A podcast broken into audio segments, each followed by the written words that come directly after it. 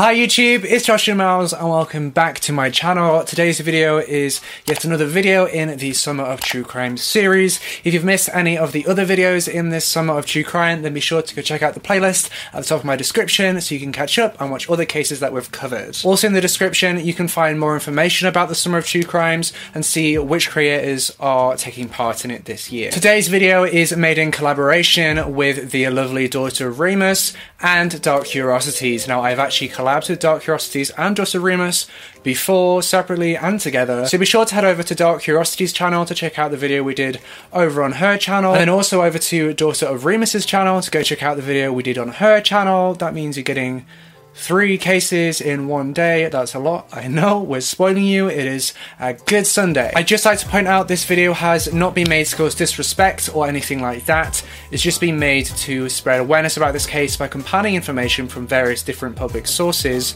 on the internet, and with all that being said, let's delve right into this case. Two seemingly strangers go missing on the same day. Their bodies found six months apart in the same area, both with gunshot wounds and with both having an orange sock present at the crime scene. This is the curious case of the Orange Sock murders. Wednesday, the 6th of January 1982, started out as any other normal day for 29 year old Barbara Jo Oberholzer, known by family and friends as Bobby.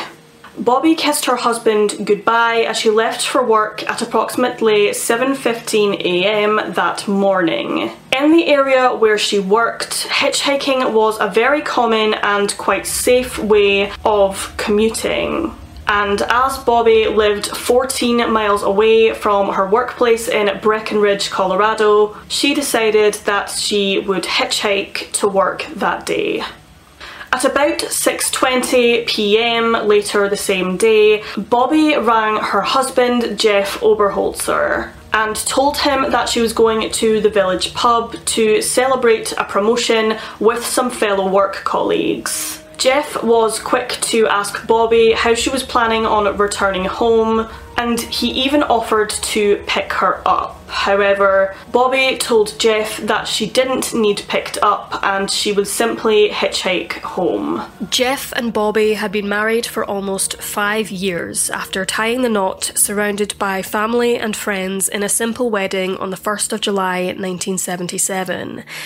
Jeff actually owned and ran a successful appliance repair business in their hometown of Alma, Colorado. But Bobby had decided from early on that she didn't want to confuse professionalism and personal relationships, so had found a job as a receptionist in the nearby town of Breckenridge. Jeff was expecting Bobby to get back from the pub at around 8 or 9 pm that evening, so decided that he would make a nice meal for when she returned. So Jeff prepared and cooked dinner and waited for his wife to return home. While waiting for her to come home, Jeff actually fell asleep. He then woke up suddenly at about midnight and quickly realised that his wife had still not come home. Jeff decided that Bobby had probably gotten a little bit drunk and, along with her friends, had decided to go to another bar or another pub to continue their celebrations. It wasn't unusual for Bobby to do this, and usually she would come straight home after the bars had closed. And knowing this, Jeff decided that he would stay up until about 2am in the morning to wait for Bobby to come home. And that was to make sure that his wife was okay. However, when Bobby didn't come home at 2 o'clock in the morning, Jeff grew very worried. He decided that he would get in his car and go look for Bobby in Breckenridge so that he could bring her home. Now, Jeff quickly located Bobby's friends, the same friends that she had gone out with, and noticed that Bobby wasn't with them. And when Jeff asked them where she was, he was just expecting them to say that she had gone to the toilet or something to that effect. However, Bobby's friends were quick to inform Jeff that Bobby had actually left the village pub at 7:50 p.m. and they hadn't seen her since. As you can imagine, this information sent Jeff into a panic overdrive and he was worried to the bone. Jeff went immediately to the police station to report Bobby as missing. However, the police told Jeff that it was too soon since Bobby was last seen to report her as missing. Now, most police departments in the USA will not ask you to wait 24 to 72 hours before reporting someone is missing and actually encourage people to inform them immediately. However, unfortunately for Bobby, the police department that Jeff went to in Breckenridge was among the few that do require you to wait 24 to 72 hours. Jeff decided that his best option would be to go back to Alma to their home and wait for her there under the assumption that she would probably return later that night or early the next morning. The next morning, on Thursday, the 8th of January 1982, Jeff received a phone call to the house landline from a farmer that lived about 30 miles outside of Breckenridge. The farmer had found Bobby's driver's license on his land and had used the phone number on the license to contact Jeff in an attempt to return it. Jeff, along with two of his friends whose identities are unknown, decided that they would make the 30 plus mile journey to the farmer's property to pick up the license. On the way to the farm, Jeff actually noticed something that was blue in colour in a snow covered field. As their car got closer to the field, Jeff recognised it to be Bobby's backpack. Jeff jumped out of the car to see if he could see Bobby anywhere. When he actually got to the backpack, he found a blood spattered glove and some bloody tissues. Jeff and his friends then immediately started searching around the area for Bobby. Two hours later, at around 3 pm on the 8th of January 1982, Bobby's body was found 15 miles away from where her backpack had been found and 10 miles south of Breckenridge, Colorado. Her body had actually been found near the summit of Hoosier Pass. She was found face up approximately 300 feet south of the parking lot at the top of the pass down a snowy embankment. The entire pass was covered in deep snow, and it is highly likely this was because it had been snowing extremely heavily the night before. Quite strangely, at the crime scene, only Bobby's footprints could be found. But this could potentially be explained by the fact it had been snowing when she had died. A plastic cord was found tied around one of her wrists with a gunshot wound to her chest. She also had a second grazing wound which was inflicted to her right breast, which had likely been caused by a second bullet barely missing her. It quickly became apparent to the crime scene investigators that this shooting had taken place in the same place where Bobby's body had been found, meaning that she had been shot and that was her final position and she hadn't been moved after she was shot. Evidence also found by the investigators at the crime scene also indicated that Bobby had gotten out of a vehicle in the car park, and that car park was at the top of the pass. Bobby's keyring, which was actually made as a small defensive weapon by Bobby's husband, was located in this car park on the top of the past. Investigators believed that Bobby had likely run down the road about 300 feet uh, where she was likely confronted by her attacker. Then it appeared that she tried to go down the embankment, stopping at a cluster of trees before she decided to double back on herself, where she ultimately fell onto her back before sliding just a little bit in the snow before coming to her final resting place, which is where she sadly succumbed to her injuries. On the same day that Bobby's body was found, 21 year old Annette K. Schnee disappeared. Annette was a cocktail waitress at the Flip Side Bar in Breckenridge. However, she was actually from Frisco in Colorado, and just like Bobby, she also usually hitchhiked to work and back. Annette was last seen at around 4:45 p.m. in Breckenridge on Wednesday the 6th of January. She had been seen leaving a local pharmacy called the drugstore where she had actually filled her prescription.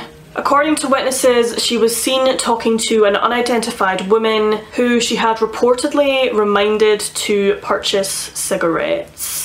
The unidentified woman that was being described by the witness was described as being a white female, about 5 foot 4 tall, with a slender build. Interestingly, she was also described as looking like she had been camping out for a few days. The unknown woman smoked Marlboro cigarettes and the only thing that Annette had collected or bought from the pharmacy was actually her prescription medication. Now, Annette was actually scheduled to be working a shift at 8 pm that night, and that was at her job in a bar in Breckenridge. However, her uniform was actually still at home, and she lived in a different town to Breckenridge, and it is known that she never made it back to her home to pick up and collect this uniform. Annette was described by those who knew her as being very, very reliable, and it is theorized theorised that Annette had intended to go home to get changed before travelling back to Breckenridge for work. And some point on that journey from Breckenridge to home, she vanished.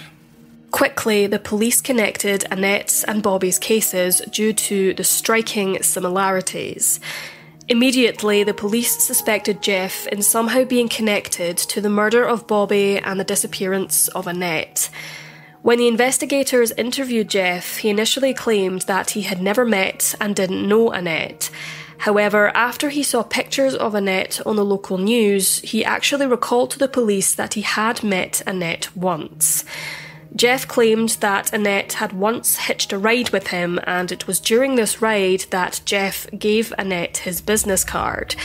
Jeff claims that this is the only time he had ever met Annette and that he hadn't heard from or seen her since. On Saturday, the 3rd of July 1982, six months after Annette went missing, her body was found face down in Sacramento Creek, which was about 20 miles south of Breckenridge and about 10 miles south of the Hoosier Pass summit. Interesting to note, Annette's home was actually about 4 miles north of the summit. Annette's body was found in a very remote part of the mountains. Sacramento Creek is a very isolated mountainous area area. And medical examiners believe that the freezing temperatures of the mountain range actually aided in preserving Annette's body. And this preservation of Annette's body actually aided the medical examiners and the investigators in determining her cause of death. And it helped the investigators try to piece together a cohesive timeline of what happened to Annette. Annette had suffered a fatal gunshot wound to her back, which had actually passed straight through her body and exited out the front of her torso, and this left no bullet in her body. The bullet was also not recovered at the scene, and they couldn't find any other evidence of any other shots being fired. The importance of locating a bullet in a crime is very useful in determining quickly what gun was used to fire the bullet. And in turn, investigators can use this analysis of what gun was used and put it against a registered database of all the gun owners in that area that own that gun. But no gun was found, so forensics turned to a different method of determining what the weapon was. Using the entry hole diameter and other forensic techniques that I'm not going to go any further into because they are complicated and hurt my brain a little bit, the forensics teams actually managed to determine a profile for what the gun could have been that had caused this injury. And forensics took the gun profile in Annette's case and compared it to the gun profile in Bobby's case and determines that both Annette and Bobby had been shot by either the same or a similar weapon. And this weapon was likely to be a .38, a .357, or a 9mm handgun. Do excuse me if I'm pronouncing the names of those guns wrong, I do not have much experience with guns or how they're named. Evidence found at both crime scenes also indicated that both Bobby and Annette had been shot at a distance of about 1 to 2 feet, and that is considered a close range distance. Now the weapon or the weapons that were used in both crimes have not been recovered to this day and have not been identified. Annette was found fully clothed with both shoes still on. However, she was wearing an orange sock on one foot and a long striped sock on her right foot. The matching sock of the long striped sock was actually found in the pocket of her blue hooded sweatshirt. Quite bizarrely, the matching orange sock that Annette was found wearing was actually found six months prior at the crime scene of Bobby's murder. However, at the time it had been collected as evidence but left unidentified. Annette's personal belongings from her backpack were also found between Breckenridge and the crime scene of Bobby's murder. Amongst all of the items found in Annette's backpack was also a photograph of a man who to this day has never been identified. Also, quite interestingly, at the scene of Annette's murder, authorities discovered Jeff Oberholzer's business card. Authorities tried to piece together what had happened on the night of January 6th, 1982, when both women vanished. Police believed that Annette had tried to hitchhike back home from Breckenridge at about 5pm so that she could get changed and put her work uniform on before making her way back to Breckenridge. However, Annette never made it home.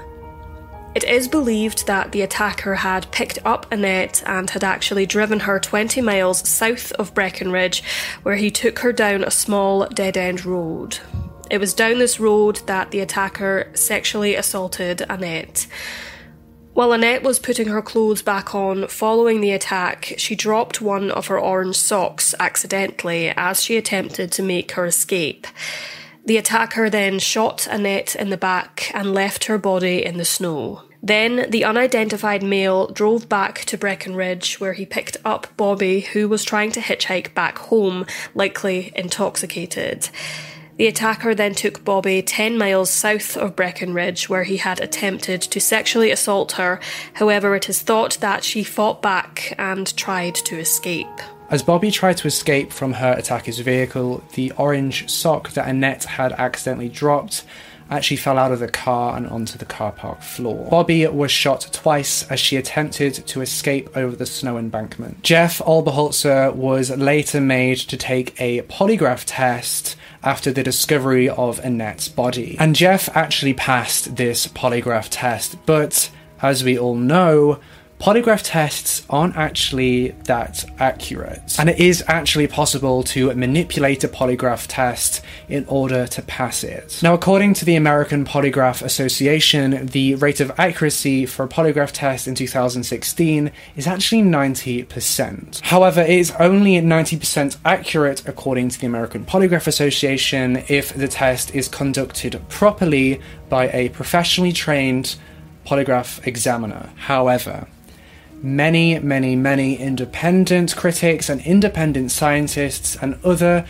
professional and scientific bodies actually protest this and say that the polygraph test is more in the range of about 50 to 70% accurate. And the most reliable source I could find for this showed that a polygraph test conducted with modern technology um, is only about 70% accurate. And of course, with the American Polygraph Association, you do have to look into how they get their funding, and I'm just not going to throw a conspiracy theory out there, but Amer- the American Polygraph Association does supply the police force with polygraph examiners, and when they do that, they get paid. The polygraph examiner gets paid, and a cut goes to the association.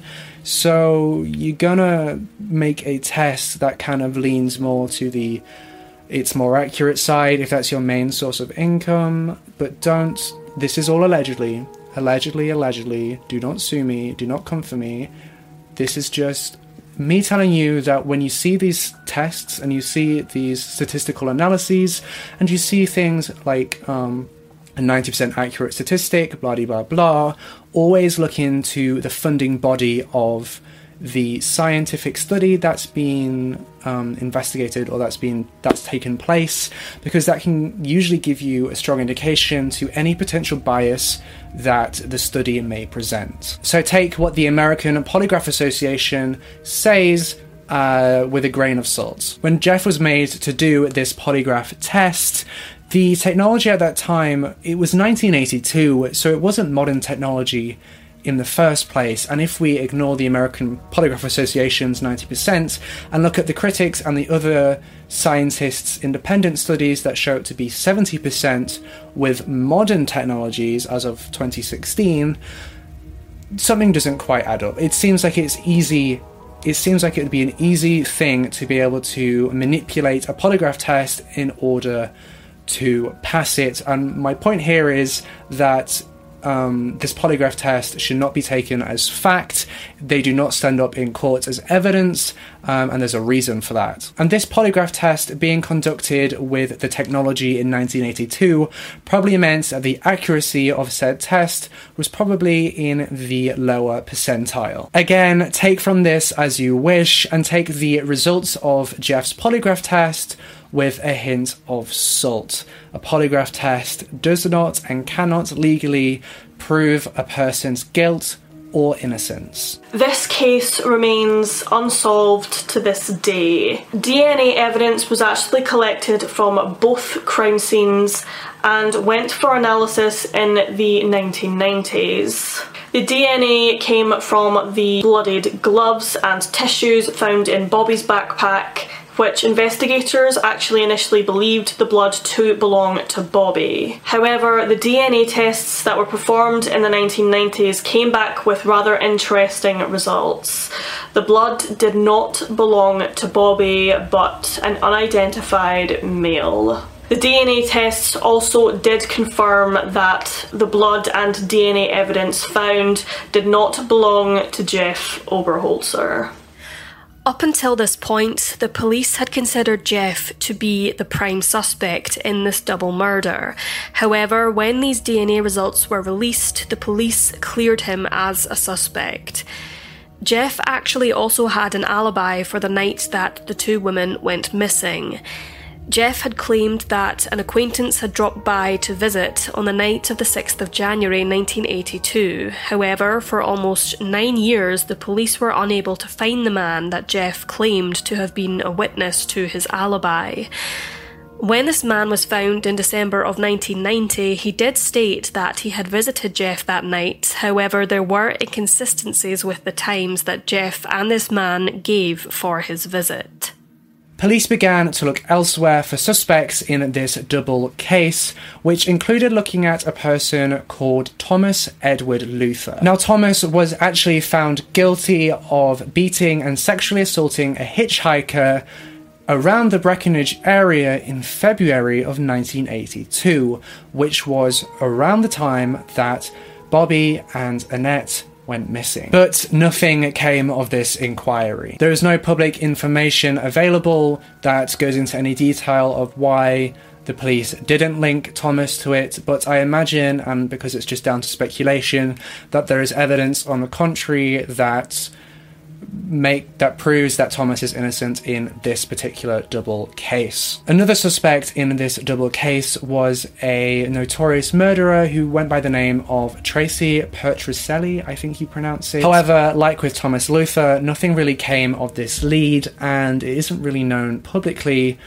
um, uh, why nothing came of it, or what they were investigating, or how they were linked together. If you'd like me to cover the Tracy Petrocelli case, I think I just said that difference the first time I said it, um, then leave me a comment down below requesting it, um, and I'll get that video done for you as soon as possible. This case remains unsolved to this day. In January of 2015, the investigators actually made a public appeal for any information or any details relating to this double case. However, it isn't actually known publicly whether any information or any new information or any new leads came to light as a result of this appeal. And sadly, that is everything that we have for you in this case. Thank you so much to Daughter of Remus and to Dark Curiosities for joining me on this collab video. Make sure you go over to Daughter of Remus's channel and to Dark Curiosities channel with the links in the description and check out the videos we did over there as part of the Summer of True Crime series. And Patreon members, you should already have a video telling you of the schedule for next week who I am collabing with, what videos are coming out next week as part of the series, and what cases are being covered next week. So make sure to go over to patreon.com forward slash Joshua Miles if you're a Patreon member and check out that Patreon exclusive video Or if you are not a Patreon member, be sure to head over to that link. It's also in my description. A Patreon membership costs less than the price of one coffee a month.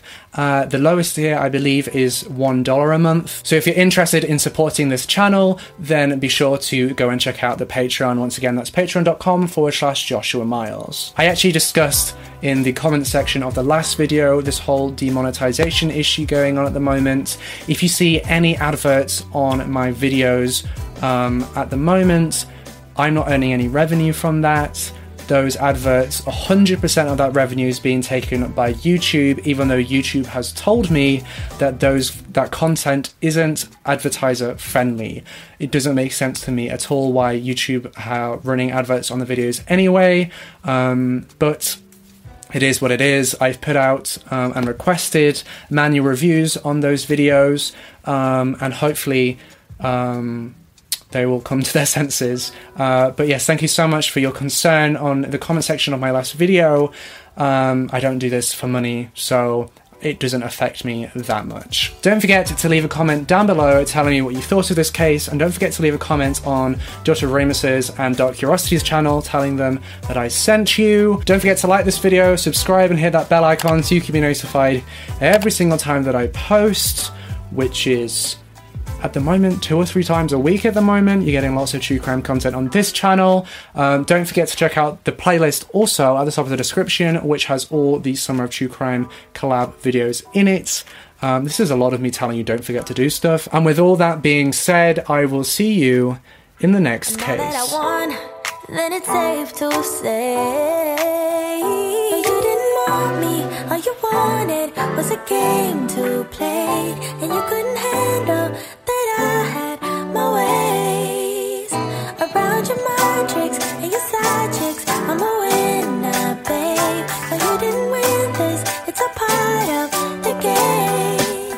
Joshua Miles, number one crime channel on YouTube. Oh!